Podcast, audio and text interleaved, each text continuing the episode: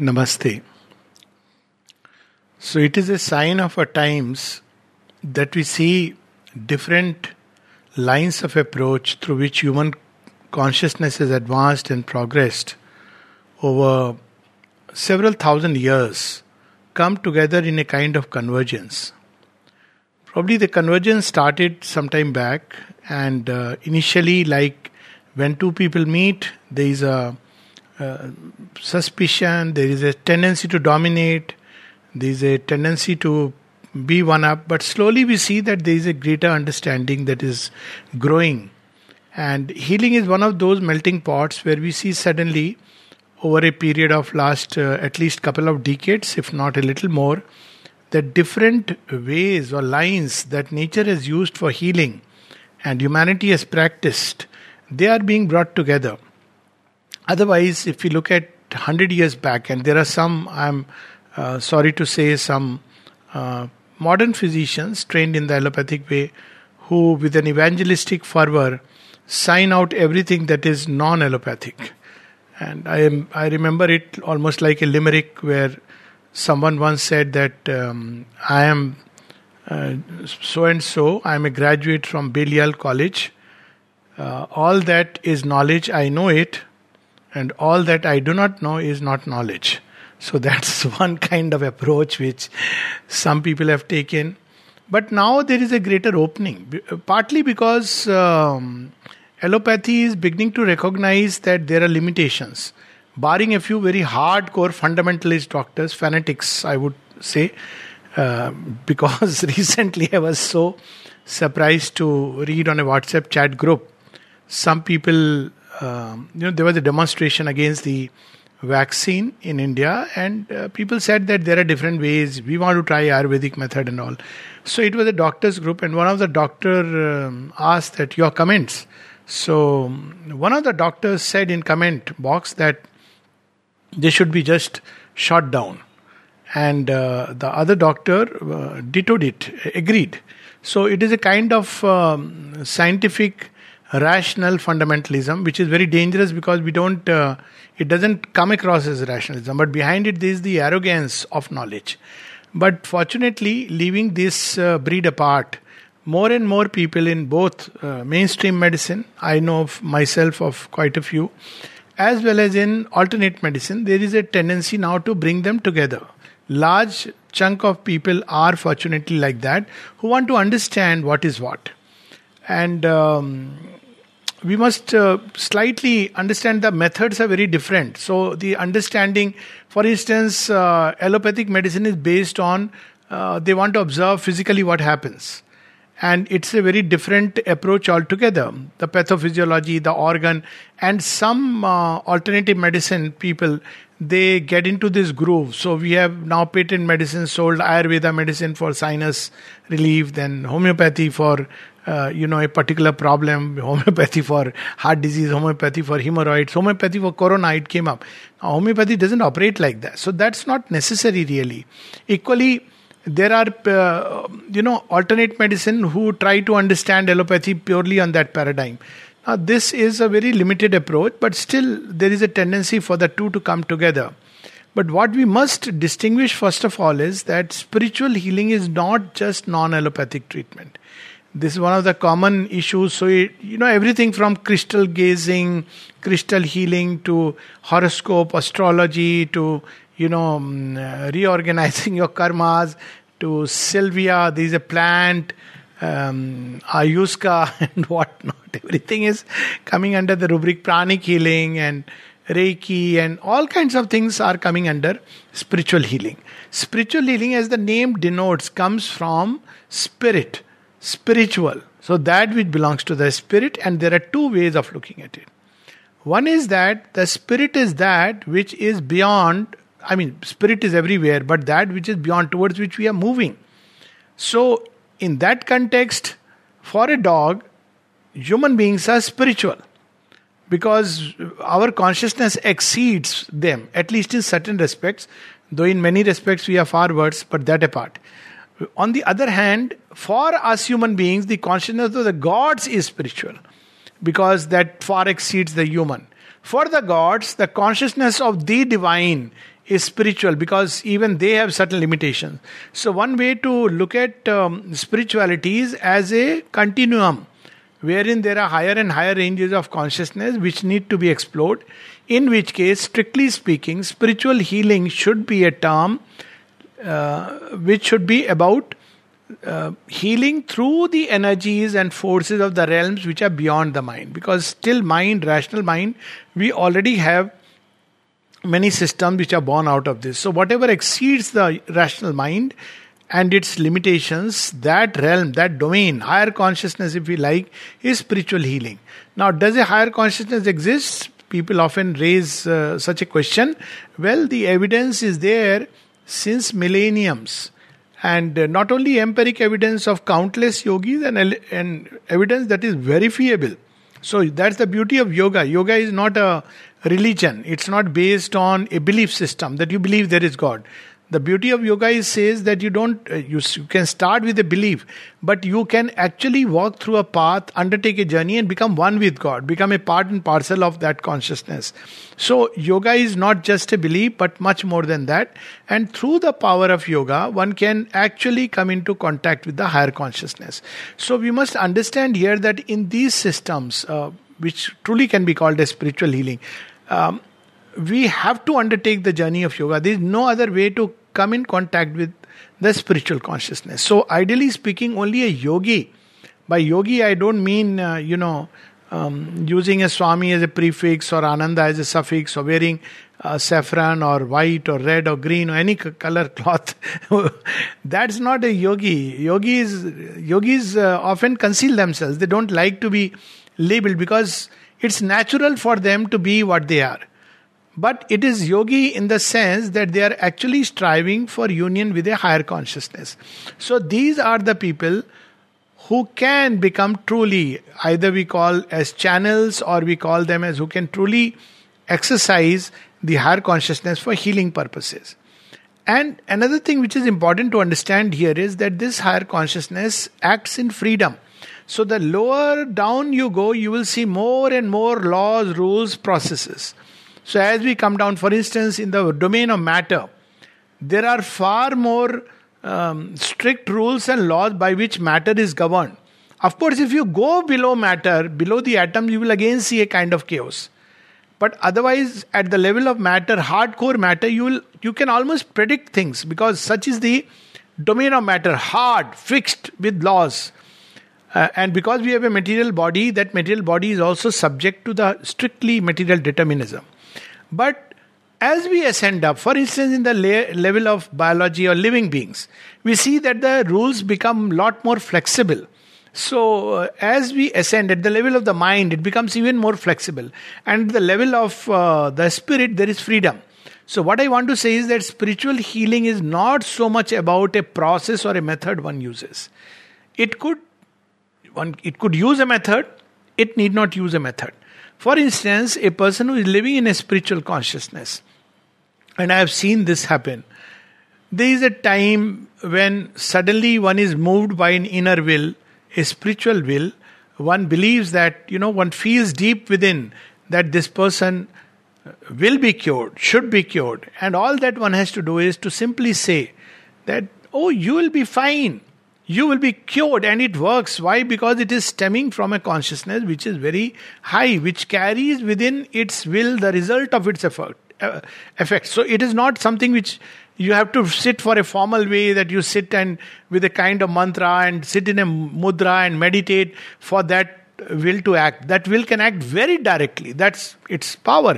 But equally because that will acts in freedom so it may not act at all so, this is another part where people get very confused because one of the things that science wants is predictability.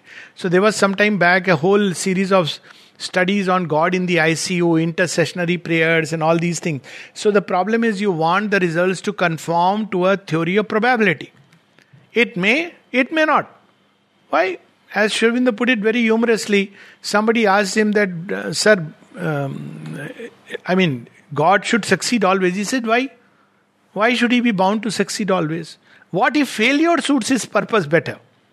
And then he adds that the world has advanced through half a dozen um, events which were failures if you look at it from one angle.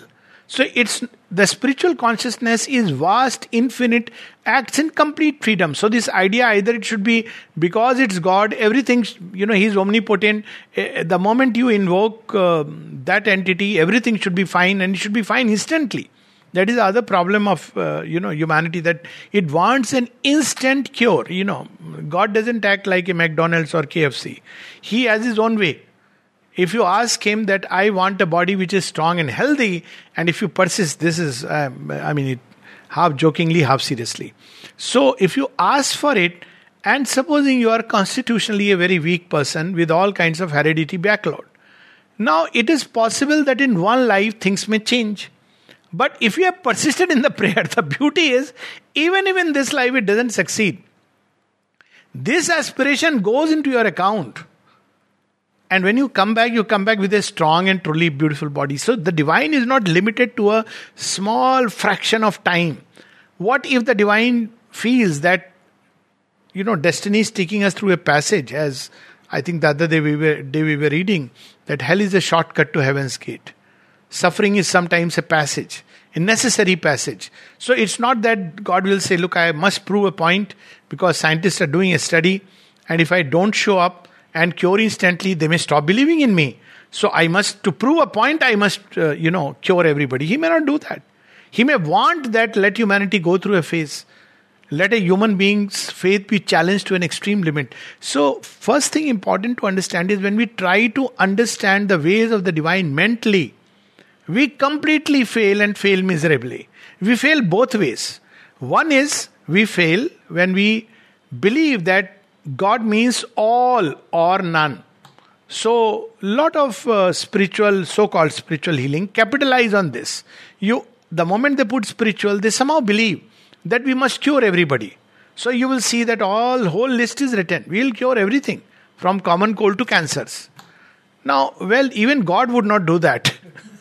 because after all he doesn't really need frankly speaking he doesn't really need he is quite capable of curing everything uh, if we are just just remain open. But uh, it's not necessary that everything one can heal. So the moment a healing system starts putting something like all or none phenomena then one must be wary because uh, that means one has a perfect uh, cure to everything and I know of healers, sometimes a big paradox. I, I, I, know of an astrologer who used to, you know, read palms and predict everything. Uh, so somebody was telling me he was a great astrologer and this thing. So I asked that could he predict his own death?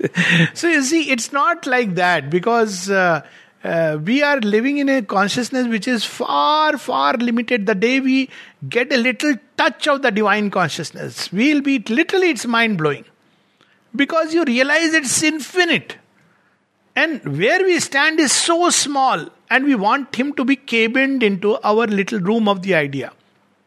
So we have an idea God is omnipotent.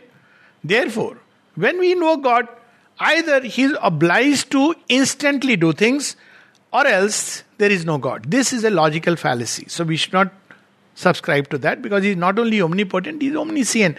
That's why he knows what is best for us. That's why the greatest word of wisdom is not you do it the way I want, but you do it the way you want.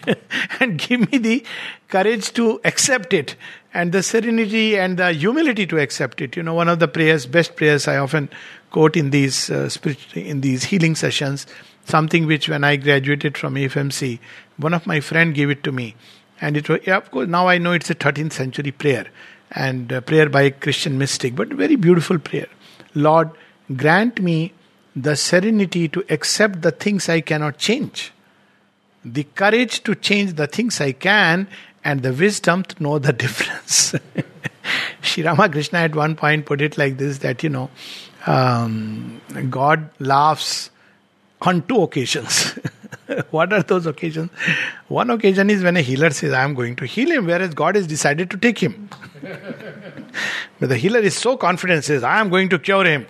And God has decided to take him, so he laughs. and the other is when uh, God has decided to split two partners, but you know, the lawyers or whoever are trying to, you know, patch them up. He has decided that look, you know, they must find their own life and their own journey. So we should not try to, with the mind, determine what is um, the divine action. Therefore, the best channels, if at all, and any of us can be, is somebody who is surrendered to God's will. There is no greater wisdom than that. The essence of true spiritual healing at the end is faith and surrender. Faith because you have faith. Now, faith is of two kinds. One is faith, I have faith that He will cure me. Now, somebody could ask, that's all right, fine, but what if God has decided not to cure you? Why He will decide so? He is Karuna mein. Well, out of compassion, He may decide. Because you need to go through. I know people who have gone through uh, suffering and have been chastised by it. Not that one should make a gospel of suffering. He does not want us to suffer by any means. But sometimes that's a passage which is needed. So, f- true faith is faith that the divine will ultimately take care in his own way, what is called as Kalyana Shraddha, that, well, he will do what is best for us, and it may take time, and one should wait, learn to wait with surrender and patience. The sign of that is peace, and peace is the best condition for healing. So, spiritual healing, the necessity is faith, surrender, and a quiet trust in the grace. It brings peace. The moment you learn to accept, and you know, this acceptance is so beautiful. Just imagine there is a far greater consciousness which knows what is best for us, which is there holding us in our arms. And it is not only in this life, carrying us through lives. And it says, I'll take care of you. In life, in death, in rebirth, and all your lives. What more would one ever want? So sometimes uh, our consciousness gets very narrowed up in a state of illness or crisis. And if we just widen ourselves, we'll see automatically many things get cured. Psychological suffering, it's so easy to cure. And the mother gives a very simple way. She says, when you go through a, a state of psychological suffering because of some event, circumstances, uh, attitudes, whatever it be, she says, contemplate the boundlessness of space and the endlessness of time. And then look at this little moment, which is like a little fraction. It's very healing. Almost instantly, the problem goes away by just widening. Otherwise, we are too much in that moment. Yes, that moment is important, but that moment is against a background of eternity. Forget that background of eternity, and the moment appears terrible.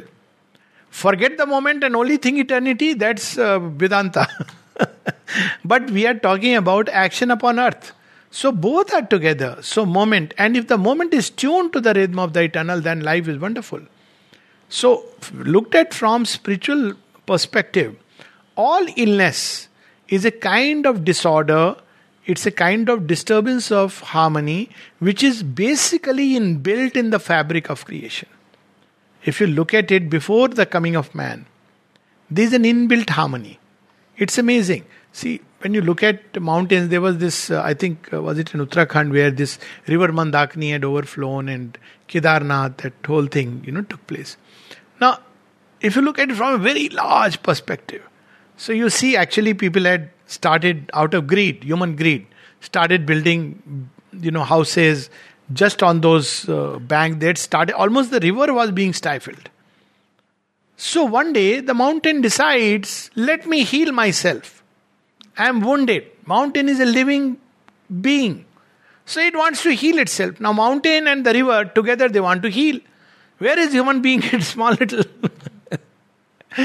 it's like your house is full of ants and you want to suddenly, you know, clean it up. So instead of doing that method of putting salt or whatever, you suddenly clean it with the water. Now, nature acts immorally like that. Many times in many of these mass disasters, catastrophes, which we don't realize because we wonder uh, why is God so cruel. It's not about cruel. That consciousness is not cruel, but it needs to be healed. And when it needs to be healed, when there are human beings who, uh, when we live in the law of the masses, we must understand. Very often people say, doing as everybody does is the right thing to do. Then the problem is that we come under the law of the masses. But if we say that I want to choose and do what I believe to be the best, then there is a different law that operates. So, again, spiritual consciousness doesn't act uniformly, it is an infinite plasticity within it, like nature. So, it's not like, you know, nature will act in the same way everywhere. It doesn't act like that. There is a deeper wisdom with which we need to be aligned. So, this is one way of looking at spiritual healing, and I'm sure there are many who will talk about different uh, aspects of it. wherein we understand there is beyond the mind a greater consciousness which we can ascend through aspiration through tapasya. Tapasya is a very interesting word. The moment you use the word tapasya, you think of, you know, the TV wala tapasvi. Uh, he has to wear a dhoti. I don't know why. What has this dhoti got to do with tapasya? I mean, except for the comfort level, you can wear a comfortable jeans for that matter. Or he has to sit in a certain posture, bolt straight. And there must be a danda, and there must be a, you know, kamandalu. Of course, in ashram we have replaced the kamandalu with carriers. and the voice is enough for the danda. You don't need. so, uh, anyways, the, the point is that it's not tapasya, has nothing to do with any of these things. If you look at the word in its origin, what is tapas? Comes from tap. How do you generate heat? It's so scientific. Heat is generated when you compress the molecules in a small space. That's what that's how heat is generated. Pure physics compress the consciousness energies that are fritting away in all kinds of things. And you see it is tap is created inside. That heat is tremendous. It needs a way. Ordinarily, everybody has a certain amount of heat which is generated. But, but after some time it grows cold. Either because we, uh, you know, WhatsApp is one way to modern way to receive and exchange heat. Receiving is okay. I mean, see nice things which uh, give you tapas, but very often, you know, useless chat, chatter. So, speech is a way to throw away a lot of energy. This is one of the, um, you know, I am saying for myself, okay? So, no, this is okay. But uh, wasted things, gossip about, you know, meaningless things. So, speech is one of the ways we throw away the energy. So, we can look at this entire thing as an energy system. And then we understand that what is tapas? Tapas is to conserve the energy and give it a direction. So, conserving the energy is through concentration. But concentration is not enough. One may sit for hours in a state of concentration but where is the direction of that energy? It could be the ego. So we see that Ravana and Hiranyakashipu did a lot of concentration.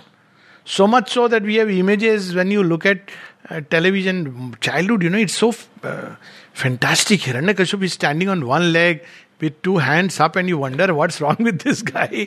And if he's doing such a big tapasya, why God has to, you know, uh, destroy him? Well, because his tapasya is only for the ego. So concentration is only to gather the energies. It's first part of tapas. But the second part is to give it direction. So with concentration goes renunciation, release things which are, you know, like any fuel. If it is very heavy fuel, you can't, uh, the rocket can't fire in space. There are special fuels which are needed. And along with that, more important is aspiration. Aspiration gives direction to concentration. So, very often when we use meditation and concentration as a technique, what we are doing, Possibly we are accumulating energy, but the next moment that energy is at the mercy of nature. So, aspiration is the key to ascend from one, one level of consciousness to another. So, it is this aspiration, this prayer, which is combined with concentration. They must go together because by concentration, I, we gather all that has gone around. And then consciousness increases. Then we, by aspiration, we turn it upward. Then, with that tapas, we break free from the mental planes and enter the higher planes of consciousness. And that later on, we become a channel. And even becoming a channel is not easy as that because one may ascend to greater planes of consciousness. But take an example of a simple thing like speech. So, what does it mean? One may ascend to a great level of consciousness, but one may not be able to communicate anything. Why? Because the instrument is not ready. The brain is not ready. So when it receives the light, see, there are yogis, great mystics, realized beings, but they can't speak. But look at Sri Aurobindo, look at Swami Vivekananda, they set the heart on fire. The reason is that these are instruments which are so perfect. I mean, look at sometimes I just wonder, look at the mind of Sri just the mind. Can you imagine? And the whole life, in the beginning, at a very young age, he learns Latin, Greek, French, English, and of course, later on, 32 languages. What kind of a mind which has read things of the West, read things of the East, it makes it so supple and vast. Perfect mastery over language. So, this is the kind of uh, mind which becomes such a perfect channel of the divine provided it is surrendered. So we see everything in Sri which makes the mind such a perfect instrument. But supposing there is somebody who cannot control speech, who gets angry, blurts out in anger. Now such a person may yet realize a greater thing, but he won't become an instrument of the divine speech. Simply because this instrument is not tuned. If one has really practiced this kind of becoming an instrument of speech, then you won't let even a passingly, you become so conscious that even passingly a word which is false, false means stemming from a false consciousness, it will automatically stop. Certainly, words which are degrading, and I'm not even speaking of that, nobility demand that we don't, uh, you know, have that. So there is one is the finding that consciousness greater. Second is becoming a channel. Everything can become a channel. Hands can become a channel. So now one can start using it as technique. No, even eyes can become a channel. Spiritual healing doesn't demand that you have to use the hands in a certain way. Yes, certain areas are very sensitive, but there is nothing more sensitive to um, release the energies of the soul as the eyes. How do people get healed when they see a great master? I mean, there are examples of Sri Aurobindo just looking at the person and doing what is needed. Because the eyes are the windows of the soul and they can end the sp- spiritual person who is truly living in a greater consciousness will not uh, see and say, okay, calm, I am going to do this method, technique. No, he is free person. He probably just looks, just smiles, or simply says, it's okay. So you don't know what it means, it's okay. I mean, I'll give an example of Nolinida that someone was going through an emotional problem for two months. Now, it's not that always it will happen and with everybody, but one example how spiritual healing can work, free of all methods. So, um, uh, this person told Nolinida, I have a lot of problems I'm going through, I need your help. So, Nolinida said, Okay, come tomorrow, write everything and come. So, whole night he sat and wrote this, that. Have I missed out on something? Have I missed out on something? 35 pages worth of letter. And then he came and uh, now he is waiting for counseling. So he wrote the letter and gave it to Nolinida. Nolinida took the letter, put it on the side, took a blessing packet, said, Go.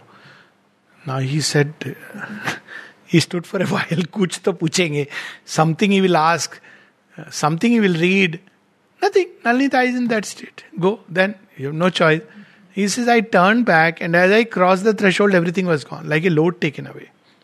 And this is an experience I'll tell you, I can share with, with uh, a little bit of my experience with regard to this. And this I'm sharing because this is something which all can practice. You don't have to go to a spiritual healer. And if he's, you know, charging you good amount of dollars, please be careful. A truly spiritual being doesn't take money for healing. Why? because he knows that all healing comes from the divine. So, how will he sustain himself? He trusts that the divine will give him what he needs. Yoga Kshemam Vahamyaham. Two, see, I, this my belief that teachers, educationists, and healers should not charge money. But I, I believe that, you know, uh, God looks after. So, at the most, keep an offering box. Those who want to put an offering. And trust me, more will come than you can imagine. So there is even in Ayurveda a verse, uh, and the verse is like this that till there is prana in the kantha, the healer should heal the patient, not give up. But equally, it tells the patient, free yourself of all that you have received from a healer before you leave the last prana. because he'll continue in lives to come. Because it's a transaction which takes place like that. So, coming back to that experience, very simply, what is after all spiritual healing? Contact of a greater consciousness with the body. Why do you need a priest? Why do you need a mullah, qazi, anybody? That age is over. Directly. Does the divine say, Have you done a hundred dollar course? Will he say that before you knock at my doors? Have you gone to this fellow, done this course? He doesn't ask any of these things. So I'm sharing this experience. Sometime all of us go through difficult times, challenging times. So I also went through a difficult time. Uh, must be, I think, 90s. Yeah, 90s, early 90s. So um, I didn't know what to do. So I, I just felt like writing to mother. So I just wrote like exactly 35 pages, mine maybe little less, maybe 15, 20 pages. And I still remember while writing drops, one of them teardrop coming on the ink. And simultaneously I'm seeing all that. And the catharsis and everything I wrote and just posted. Trust me, the problem vanished as if it never existed. Now I tried to think about it that what was it and how did it go? So then next time I tried something new and this time it was another illness now it was physical illness i'm sharing this so that you know we understand we don't have to it's not about learning a method or having a course so next time it was having a uh, physical illness real illness huh? not just a, a problem or uh, difficulty of another kind. So in that physical illness so what i did now it had reached a point where literally um, i thought okay, i'll make a will. And i called everybody concerned that and that will is still still lying somewhere.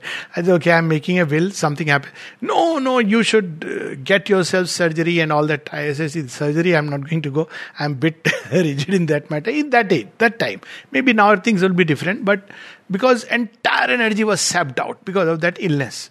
So I started writing every day a page. So in the page I'll write, Ma, I have this uh, little pain here. It starts like that and uh, ma i have this uh, today it was like you're talking to a physician.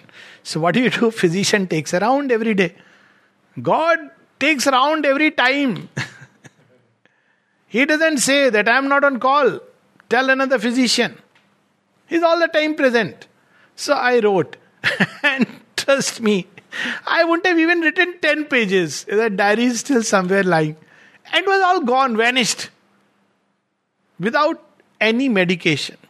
Of course, sometimes you may need to take medication, but this was like a magic, it disappeared. Grace last um, 18 years or 17 years and just vanished.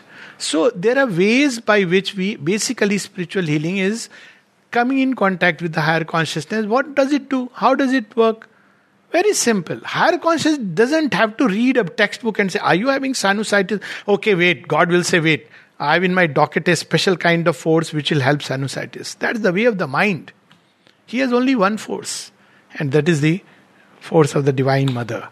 So he simply says, Doesn't matter, it's a force of harmony. So what does he do? He simply sends a force of harmony. Now, if the disorder is very deep rooted, it takes time sometimes we have created mess in our lives. There is total chaos. Outwardly, inwardly, like you know, draw to everything reflects the chaos. But all chaos is for a new harmony to build. that's some that's a trick you learn after some observing God's ways. He breaks the harmony, he builds a new harmony. Not the old harmony. It won't be the old harmony. It's a progress. If you want to get back to the old harmony, then you're falling back. So that's something you learn later. But thing is that when there is a disorder, for whatever reason it may be, it doesn't matter. It could be uh, call it bacteria, virus, call it ill will, call it adverse force. It, names don't really matter. But for the divine, all that it does is sends a force of harmony. So what does that force? And these are conscious forces. They automatically arrange things because that force knows exactly where to go and where to set things right. You know that story of the mother when she visited a department and in the department she goes straight to a cupboard. Now, these people, what they had done, mother is coming, so they had put all the trash in a cupboard and closed it. Very convenient. And everything else is pick and span. So she go comes straight to the cupboard and opens and everything falls out. And the man is very embarrassed and said, Mother, how did you know this? Said, They were calling me. They were calling me the things that see how he has kept me, see how he has kept me. So many of us have created a chaos inside our being. Forget disharmony. Disharmony is a very mild word. chaos, thoughts in a world of chaos, all kinds of contradictory things, contradictory wills, contradictory feelings. And therefore, disease is a little prize. What does disease do? Disease we are ill at ease. It's the first pointer. Things are not right. We ignore it, then it becomes disorder. Order, order. so there is disorder. If you don't, then there is inwardly now chaos has started. If you do a test in uh, laboratory, even if outwardly everything is fine, you will see all the parameters are going out of control. I am not recommending any test because all of them are now motivated. You go for asking urea and creatine, they will say, Sir, there is a package for 5000 rupees urea. and the way it is sold is amazing. And all kinds of tests which are not really needed. Sorry, I don't take anything from uh, the medical company, so I'm fine. I can speak of this. But this is how it is. So, but there is a disorder which has started. See, visible diabetes or visible heart disease is much later. It is taking place at a functional level. Things are not in tune and it starts declaring itself in very subtle ways. Unease here and there. Then the next level is where it throws up symptoms. So, symptoms are just a tip of the things. So, what most of us do is take care of the symptoms. So, you control diabetes by using medicine which will lower blood sugar. What has happened at the level of the disorder? It's there. So what happens with most typical things? You you have diabetes, you use medicine. Diabetic person is fine, very thankful to the doctor. After two months, there is cholesterol added up. I'm not joking. Try see the history. So after that, after one year, he says, "थोड़ा थोड़ा सांस फूलता है." I am little breathless. So you do a uh, angio and you discover there are blockages hypertension. so that's because at the level of the disorder, things have not been healed. So what about these some of these alternating healing systems? I don't want to take the name, but everything which is non-material is not spiritual by default. Spiritual is higher beyond the mind, but mind domain itself is very large. Vital itself is very large. Just as even at physical level, is allopathy the only way? No, there are allopathic, uh, Ayurvedic medicines, there are herbs, there are plenty of things which can help. So, material domain itself, the divine has provided, or nature has provided such wonderful healing things which carry within themselves molecules which will help us at the material level to set things right.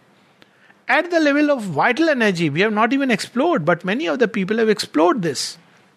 And at the vital level, you have all kinds of energy healing systems which will correct the mm, symptoms.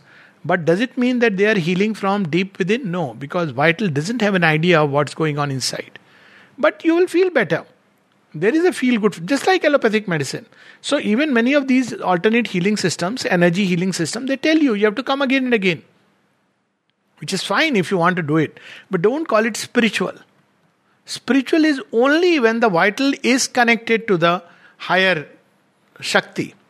Now, yes, if there is a yogi who is doing it, by all means. But ordinarily, no. All kinds of things under the rubric and the um- umbrella. It's like every person who says I am a spiritual person is not spiritual. It's not like a default. Everybody you see sitting in meditation for two hours has read a lot of granthas doesn't mean he is spiritual. It may be nothing but a gigantic ego. Then, at the level of the mind, also we see many systems with just, just mind body techniques. Sometimes a thought, a powerful thought.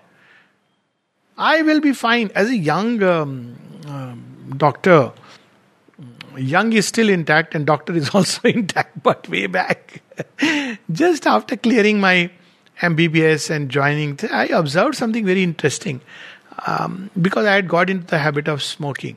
So I was trying to cut down, and it got cut down to two or three cigarettes a day. But I was finding ways and means to justify the smoking part. So I saw that not everybody who smokes uh, lives short. And, anyways, there was no fear of death. So, you know, that is a big problem. But I observed actually that because I observed out of necessity, you know, that it's not true. Yes, 30% will have um, a problem, high likelihood. But there are people who live long. Then I started actually observing that what makes them live. So I saw there are people with a natural gust for life. They have what is called in Hindi jijivisha, the will to live, and very cheerful predisposition. And somehow they go through life with all 101 problems, but they go through it. So I realized that, boss, it's not just about smoking, but something else. Of course, smoking is bad. Of course, smoking cuts down your life, and it's not a. But there are many more things than just one aspect. So when we ob- take up one aspect and give it all importance. Which sometimes we tend to do. Unifactorial. You have a illness because of this. खट्टा खा लिया था अभी आजकल corona चल रहा है fashion में so for everything from A sneeze to everything you have corona poor fellow must be saying, spare me everything. Even if you detect me, doesn't mean I am the fellow who has made you uh, fall down. you yourself are the author of your pain. But whatever it is, so this tendency there are many levels at which disequilibrium takes place, and you can correct it at a physical level, in which case, at the energy level, it continues. It will just change routes. You can try to heal at the energy level, but yet the basic disequilibrium continues because your attitude, lifestyle, your way of life, your understanding, nothing has changed. Or you can correct it by the mind. Mind can bring a lot of order. But because there are a lot of things which escape the mind completely, therefore it will remain incomplete. So, spiritual healing is to go beyond the mind or rather to invoke a force. Not everyone can go beyond the mind because tapasya required is, um, you know, and the grace, and it's a sadhana. But surely everybody has a right to invoke God and the higher consciousness when in distress. The Gita talks of four kinds of bhakta. Artha, when in distress, call him, he will come. I, I can share a very um, again experience which I have shared uh, with people. This just because you know it's like in your own life when you see something. So my wife had a strange head injury. I mean, very bad. The way she reached nursing home, some auto rickshaw fellow, he could have taken her to general hospital, and you know, it was a question of touch and go. Why he saw, why he felt he probably ashram, and why he brought to the ashram nursing home is itself surprising. Because had she gone to GH, I would have lost. I wouldn't. I mean, why would you think that there is a problem? But she had an accident and the she was unconscious. So he brings, and when I saw her in that state, total state of misery, so I prayed to mother. I just sat down and said, Ma, um, I can't understand a thing because all other doctors started taking care. And I said, uh, she has to be cured. And uh, that time, because of that intensity, that uh, connection with mother is much faster. And she says, what if Uh, her soul has decided to leave? I say, I don't know. You are beyond the soul and the soul's will. You can override the will of the soul. This was exactly my prayer. You can override the will of the soul. And then I felt a deep peace inside, a feeling as if she has smiled. She was taken, she recovered, grace. And those that time CT scan and all they had done, they said it was as if entire thing, what could have been a massive bleed, multiple fractures in the skull, many bleeding points, as if everything has got arrested just before it is entering into a dangerous zone. So, it, I mean, of course, there are two ways. Purely medically, one may say, well, chance. That's one way to look at it. But somebody who has invoked the spiritual consciousness has equal right to say it's because of the uh, invocation. At least you can't say it is unscientific because the person invoked the spiritual consciousness. Not that it is always necessary to invoke Maybe deep within there is a cry, even in unconscious patient may cry. We don't know. We look only at the surface. And the consciousness comes. So arth. So spiritual healing is not about going to a person learning away. This is a very modern uh, multi-dollar uh, business thing. No, it's not like that. Just a simple heart of a child, arth. Help. He is not going to say, Are you a believer in me? Which religion you belong to? What mantra have you done to call me? Nothing. Just arth. You are in distress. Whom do you call? You call the Creator because it's His creation.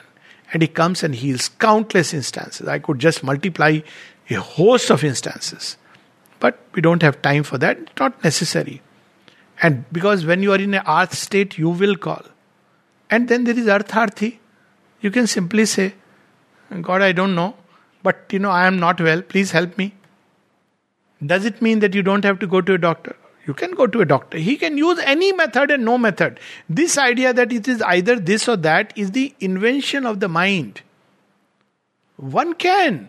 He can use anything. The body may need uh, uh, some physical this thing. Support. It could be a chutney or a churan. It doesn't matter. huh? green chutney, this will heal you. Take it. Of course, it will heal you. And when you pray to the divine, invoke it and take it, that may this heal me. So wonderful. It's not like either or that I'll sit and either I'll sit and meditate. And now what happens with such people? They're not f- fully in faith. So they uh, invoke and then they are not sure whether they are doing the right thing. Uh, next day it doesn't. And then there are always people, well meaning people. Doctor, are you okay? One week your cough has not gone. so then again, you know, doubt may come in. Am I having this? Uh, what is that? Uh, what's all kinds of mucor and all this mycosis? Am I having? And a doctor's brain is the most fertile brain for morbid imagination. So sometimes somebody gives you a physical thing. The body has faith in it. You can take it. Not that I'm much for it. But if somebody needs, it's not like you have to sit and then get tomorrow, should I take it, should I not take it? Take it and have faith in the grace. Artharthi. Of course, there are other things where a yogi directly ascends to the greater consciousness. So, one thing we must know and with which we can stop. There are many aspects to it. I barely touch the fringe. But we must understand that when we Arth and Artharthi, then there are beings who are actually turned to the divine, not just for help or refuge in these matters, because they want to grow in the consciousness of the divine, what is called as yoga. And there is a very beautiful phrase in the Gita, and I have seen it works absolutely much more than to the letter. And the phrase is now, of course, it's a catch slogan of LIC. Originally, it's the divine slogan, huh? Please. So he says, Yoga Kshemam Vahamyaham. So I take care and responsibility of all the things, including material, of those who have turned to me. So when we turn to the divine, to grow one with the divine, to serve the divine, when we love the divine, then he has his own ways. He is the most benevolent and perfect healer we can ever imagine. And what is most important, since long, long back, he has a free scheme running through life. And we are afraid of that scheme. that scheme is complete organ transplant free of cost. We call it death. Namaste. But death is the soul's opportunity. If you look at it from the divine's point of view, even death is a passage, it's not an end. Okay, namaste. Any questions? Most welcome. Yes. So, surrender. How to go about surrender? Start with a general surrender, which means I hand over my responsibility to you. Now, what does it mean? When I hand over the responsibility, let's say there is a guide taking me through a journey. Life is a journey. So when I tell a guide that, look here, now my life is in your hands, take care of it. Now, when I am going through a passage and the guide says, Sir, don't go through that passage, this is a better passage. And if I tell the guide, No, no, you take care of me, I'll do what I feel like, what would we say? We'll say it is stupidity. Sometimes we confuse stupidity with surrender. Surrender does not mean I'll do my will. Surrender means I will do your will. But since it is difficult for us to know the will of the divine, therefore we have to use something called as remember and offer. It's very difficult. Some people want to know what is the will of the divine, and they, you know, can go to any extent. Should I eat rasgulla or not eat rasgulla? I mean, so it can go to any. No, it's not joke. Actually, somebody came to ashram, Dilip Kumar Roy, and he said, "In your ashram, you allow rasgulla and tea to have tea. So I am fine with this ashram. So it's it's okay. It's one way to look at it." but to somebody who asks Aurobindo, I want to, you know, Guru, I feel a strong desire to eat crabs and lobsters and uh, any sanctions. He said, well, eat your desire. So the point is that we start with a general surrender that now my life is yours, my destiny is yours. But it also means at the same time implicit. Like when you go to a doctor, there is an implicit contract. And the contract is that I have come to a doctor, now I'll listen to what the doctor says. Supposing you come to a doctor and say, No, no, I don't want to take medicine, I don't want to take your advice. I just came to tell you. so, what will the doctor say? Of course, some uh, people like it. I am quite okay with patients who come and say, I want this medicine as long as it is not toxic. I mean, it saves my time and it the person has faith. Uh, fine, it's okay. it heals you as long as it is not dangerous. Huh? But the other aspect is if you go to a doctor, implicit is that you will listen to the doctor, isn't it? So when we go to the divine, I mean, you can argue, you can discuss, no doubt about it, you should. But if you have a a priori denial that I'm not going to take what you give me, so when we surrender to the divine, it means I am ready and willing to listen to the divine and to take the guidance and proceed. Now, this guidance comes in two ways. The easier way is the scripture. We have the word, you read Gita. Gita tells us how to lead a life, why you should not be angry. Krodhat bhavati sammoha. It says that if you are angry, this is what will happen to you. If you get into a state of too much moha, this is what is going to happen. It tells you a way how to come out of it. So there is the scripture. Then there is the living master. Living master is a tailor made guidance. You go and tell. But many masters don't, they will just say, do more meditation. That's how they will say. Or you go by any master whom you can really trust and you start. Every master has said something. You know, even Jesus, that time there were no printing press. But you have the New Testament where he does say certain things. So follow with Mother and Sri the beauty is they have themselves written to make sure that there are no amendments. And fortunately, there are no commandments. so the guidance is so beautiful, suited to our own times, written in language we understand. So this is the scripture. So read the scripture. If you read Mother and Sri about practically about everything, health, healing, everything, way of life, they beautifully, with all the scope for plasticity and freedom, they've given us a way of life. Obviously, we can't do it in one day. It's very difficult to have that obedience, but the will should be to move in that direction. That's what surrender means. That I accept what you have said. I'm trying and keep trying. Now, the mother goes on to say that, well, you can't do it with your own effort, so ask my help. So, again, mother, I'm trying, but I cannot get rid of it. Like, as I said, my cigarette smoking. I tried. For two years, I tried, but could not go below two. And then one day, suddenly, first darshan of the mother picture, and I hear a command, quit smoking, and it dropped. It just went away. Stop smoking. And it just went away completely without an urge after that. So the divine help is there all the time. So he, divine doesn't say, okay, you. Uh, you have surrendered now listen to me he's not like that it's a beautiful relation we have to develop a relation with the divine it can be a relation which is very humorous. It could be a relation as a friend, like Arjuna. He was he didn't listen to everything that Krishna said, but he trusted him and knew when to completely leave. And at all crucial moments, finally said, "Okay, okay, I'll do what you want me to do." So it is a relation we develop with surrender. It's not a passive state; it's a very dynamic state. That you tell me what to do, and I am going to do it.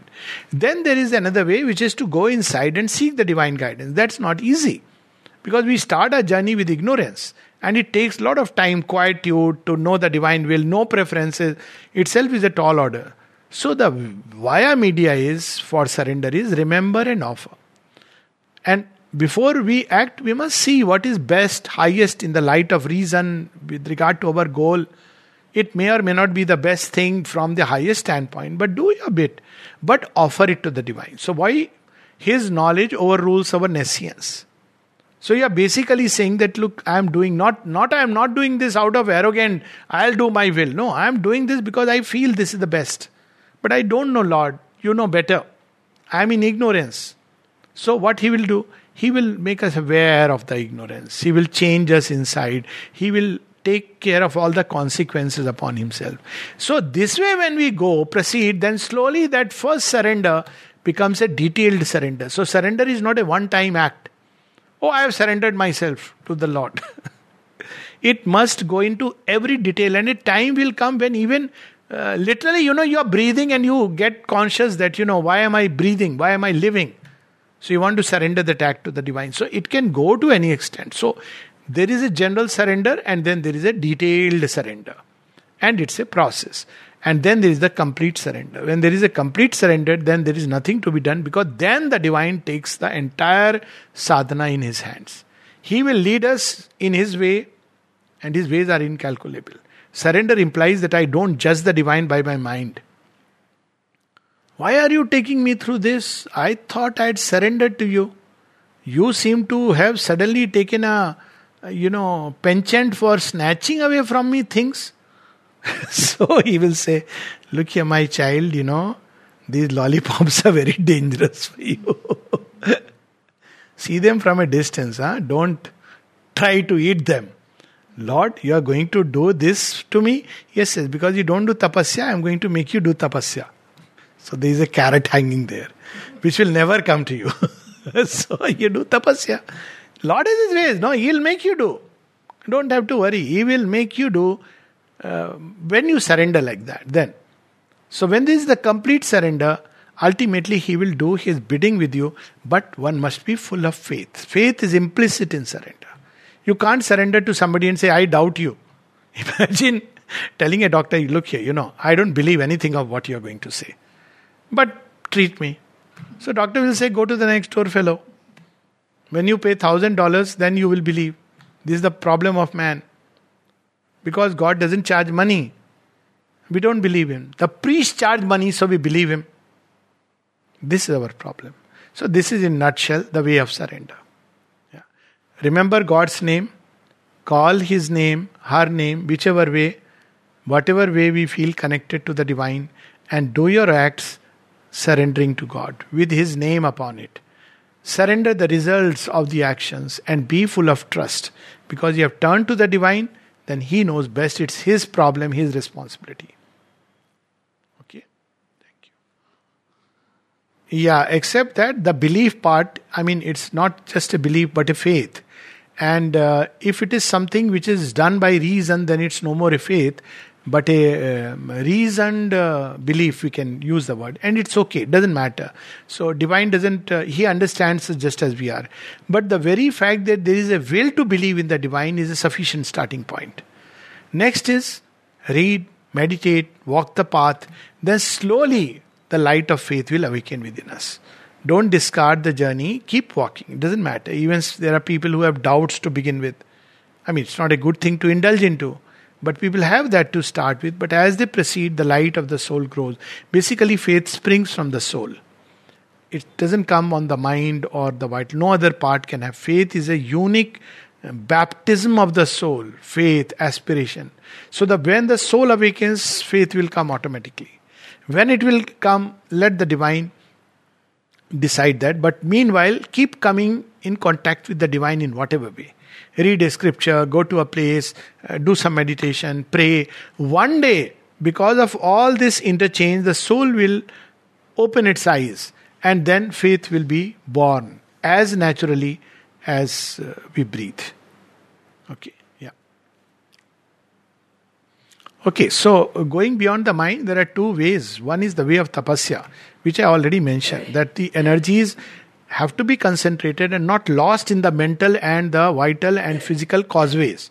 Meaning thereby these energies are not meant to debate, discuss, animated discussion. Uh, you know, it's not meant for that. This energy is to be conserved and conserved and turned upward in an aspiration. That's what tapasya is about. And it implicit within this tapasya is that the mind cannot know spiritual things. So when we conserve this energy, we concentrate it in an aspiration to the beyond, and this aspiration can take the form of a divine name, it can take a string of words, or it can be just a state of consciousness, doesn't matter. We may simply say that I want a higher harmony, a greater uh, love, a deeper peace. It can be addressed to a divine being, Hey Krishna, Hey Krishna, uh, Ma, Ma, Ma. It, it doesn't matter which way, but concentration and aspiration uh, for a greater consciousness is the one way. And the second way is where we go through the heart, where we don't go as much as we try to come in contact with the divine through the heart with love and faith. But this is not something which we can force our heart to do. It's like you can't force somebody to fall in love. But by coming in contact with the divine, again through either reading, swadhyaya, by camps like these, uh, meditation, you know, prayer, going to places, coming in contact with people who are walking to the on the path, one day we may cultivate this devotion and faith. Then no tapasya is needed, but just that uh, constant surrender, in constant name of the divine. Then the divine takes care. The, uh, the principle is that when we come in contact with the higher consciousness, even now, because all is spirit, at the greatest, uh, highest level, all is spirit. That's why spiritual healing can be in everything. But right now we come in contact through mind, vital, physical, all the layers. But we can come in direct contact by simply loving the divine. When we love the divine, then he comes in direct consciousness contact with us, and our consciousness begins to be molded. Automatically, he will make us ascend because that's his nature. He will say, Come, see my home. Imagine if, you know, you may not uh, undertake a Kailas Mansarovar journey because it's very difficult. But imagine if Shiva comes and says, Come, let's go home. Will you say, Sir, uh, how much uh, will I survive, not survive? Will you ask these questions? You'll say, Come. That's it. If Krishna calls, will you say, Sir, where is Vrindavan? Please give me the address. I have to leave the one. Does the which mobile network works there? You won't ask any of these things. You'll say, hell with everybody else. Let's go with Krishna. So, same way, when we come in contact with the divine consciousness, it pulls us to its home, which is also our home. And that's beauty and that's love. So, these are the two paths Sri Aurobindo describes in Savitri in uh, book 2, the heavens of the ideal, where he speaks of these two ways that one can go. One is the deathless rose through the heart, and the other is the deathless flame through tapasya. So we can do it through tapasya, we can do it through surrender. And they are not exclusive of each other. That, okay, I am now a bhakta, I won't do tapasya. Or I am going through tapasya, I can't surrender to God. Do both. Thank you. Yeah. Yeah, yeah, I get the question. I, and I know that it's a very uh, slippery slope. It's something which I, I believe should be. I understand the constraints of life but uh, I believe it like that, and that's how I have at least uh, practiced in my life. The thing is that when you don't take money That is one way to look at it, but our transaction is not with the patient. Spiritual healing is all with the divine. Ah, record it. So, spiritual healing is basically we are just channels of the divine. The person, we are not entering into it that kind of karmic transaction with the person. As far as we are concerned, it's just the divine who is healing. We don't even take credit, nothing. Because the moment we enter into this transaction, then we are forming karmic bonds, on the contrary. So, the better way, I personally look at it, and I know people do it, um, is to have an offering box. And you leave it to the person and leave it to the divine. So that there are no actual karmic transactions. Very frankly, there should not be. So, um, uh, but yes, there are probably a household to run, and those are different things. And that we should then admit that, look, you know, that is the reason. But if possible, one should try it. I, the people whom I know, I know it works very well. If you leave the offering box somewhere outside, and you don't even know who has put what, and leave it to the divine to take care. That's the ideal state. But I'm not saying that everybody should do it. I mean, it may not be possible. yeah. So, what was the other question? Yeah. Yeah, yeah, certainly. It was a deeply emotional state. But uh, I have that kind of relation with God. I, I, that's the thing. See, the kind of relation you form.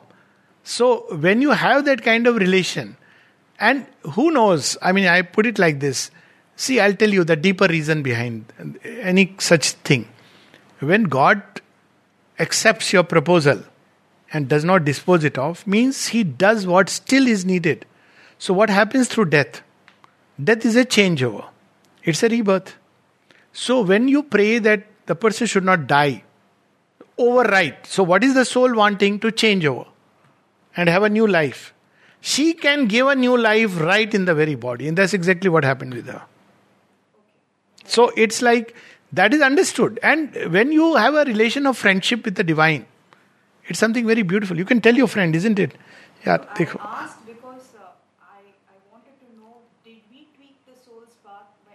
Yeah, yeah. So that won't happen. Divine will not allow that. And even if it seems like a tweak, that's the highest Vedanta. Even there, not in this context, but another context. Sometimes it may look that the soul's path has been tweaked. But if you look at it deep inside, you will see that tweaking was also done by her. Because she wants now this, this soul is going like this.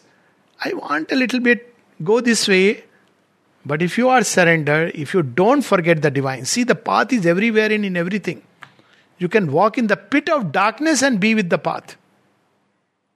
And it may look, to somebody else, it may look like, you know, not just tweaking, but a fall. Tweaking is still okay. but then when you discover, when you go through that hell and you emerge, then you see a conquered territory which you had never known existed inside. It's a conquest. And that would have never happened had you, uh, you know, not allowed outwardly. Some people live by the mind and they say, no, this is dangerous. They, they are like, you know, uh, uh, they have a whole list of very conscientious over conscientious So the whole life is about list of don'ts. Do's are very little. So as a result, divine accepts that and he takes them through that because he will uh, take you through that path which you are. But in your destiny, at some point, you have to confront those portions of your consciousness which, uh, because of our over sense of virtuosity, we don't want to confront. There is a very interesting, at one point, Mother says, you know, virtuous people, they they want to eliminate from life all that they think uh, their idea of perfection is that only a set of virtues so they want uh, in the end they have nothing left because you know you start eliminating from life uh, I'm giving an example of what looks like tweaking because the divine is everywhere when you live with that state of consciousness. So, a virtuous person is very difficult for the virtuous person to go through those states and those territories which are regarded as dark and dangerous. I'm giving an example. So, uh, not that you know it's a prescription for okay, do anything and everything, but there may be a time when uh, the divine knows that you are ready because you are mature enough and you can go through a dark state and emerge fully, like the Mahabharata. So he says, Come, let's plunge. If he asks you consciously, you will never accept it. So he tweaks it in such a way that you trip, and as Ashwapati so beautifully described in Savitri, random seems the way. There is a meaning in each stumble and fall. So he makes you stumble. Now, again, we should be very careful, not a justification for falling, but you stumble and you fall and you fall into a ditch and you say, Are, what is it?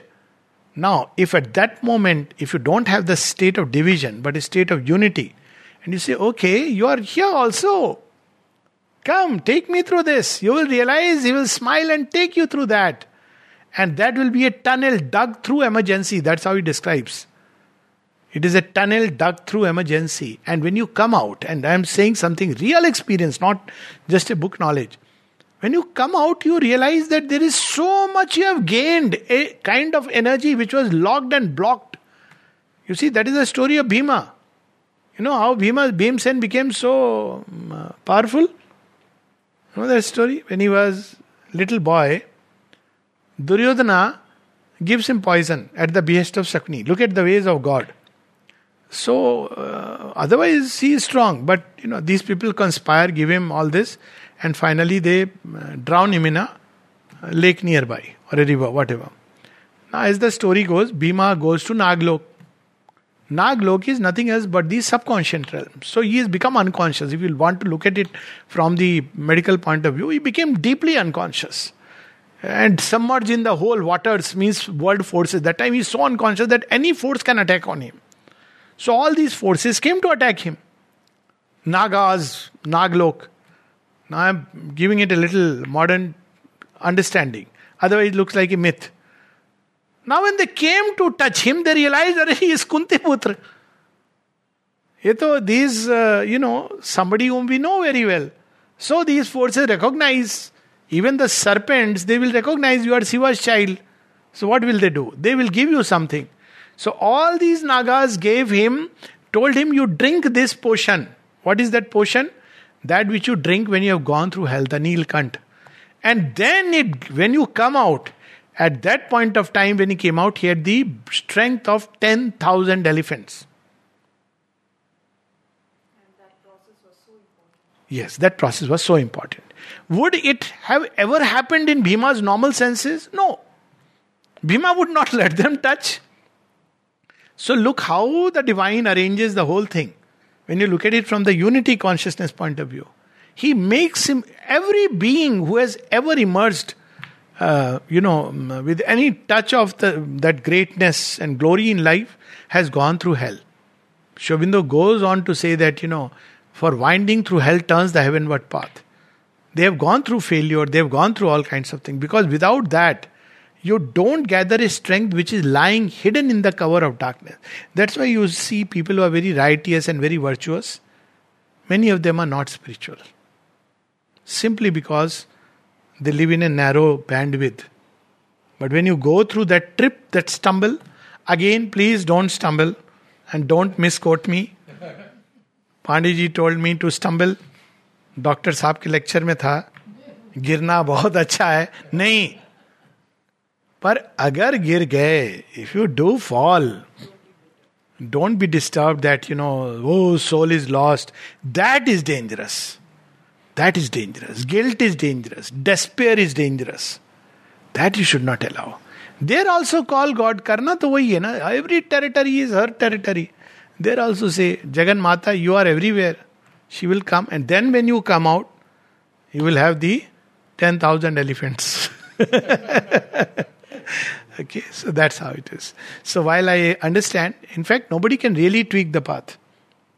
If you see from the larger standpoint, it is all done in a deep, deep plan. Random seems the way. Oh, Narad, random seems the way through which we can close with that.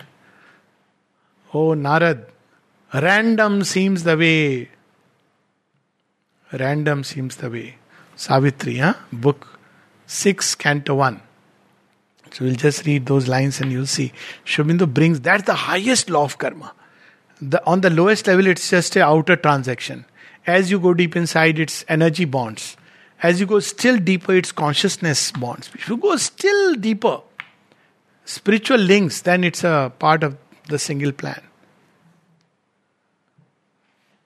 Got it? Wow. it's such a joy, no? When you suddenly remember a line. So Ashwapati answered to the seer, Narad. First Ashwapati asks him, Is then the spirit ruled by an outward world? O seer, is there no remedy within? But what is fate if not the spirit's will? After long time fulfilled by cosmic force. But Narad answered, covering truth with truth. O Ashwapati, random seem the ways along whose banks your footsteps stray or run. In casual hours or moments of the gods, yet your least stumblings are foreseen above. This is the greater truth infallibly the curves of life are, are drawn. See, this was fated that I'll pray like this is the play. So he says, I do your role. It helped. It helped in many ways to release a kind of energy of love. So many things happen, no? Infallibly, the curves of life are drawn, following the stream of time through the unknown. They are led by a clue the calm immortals keep. So this greater truth is known to, to the deeper will. Namaste.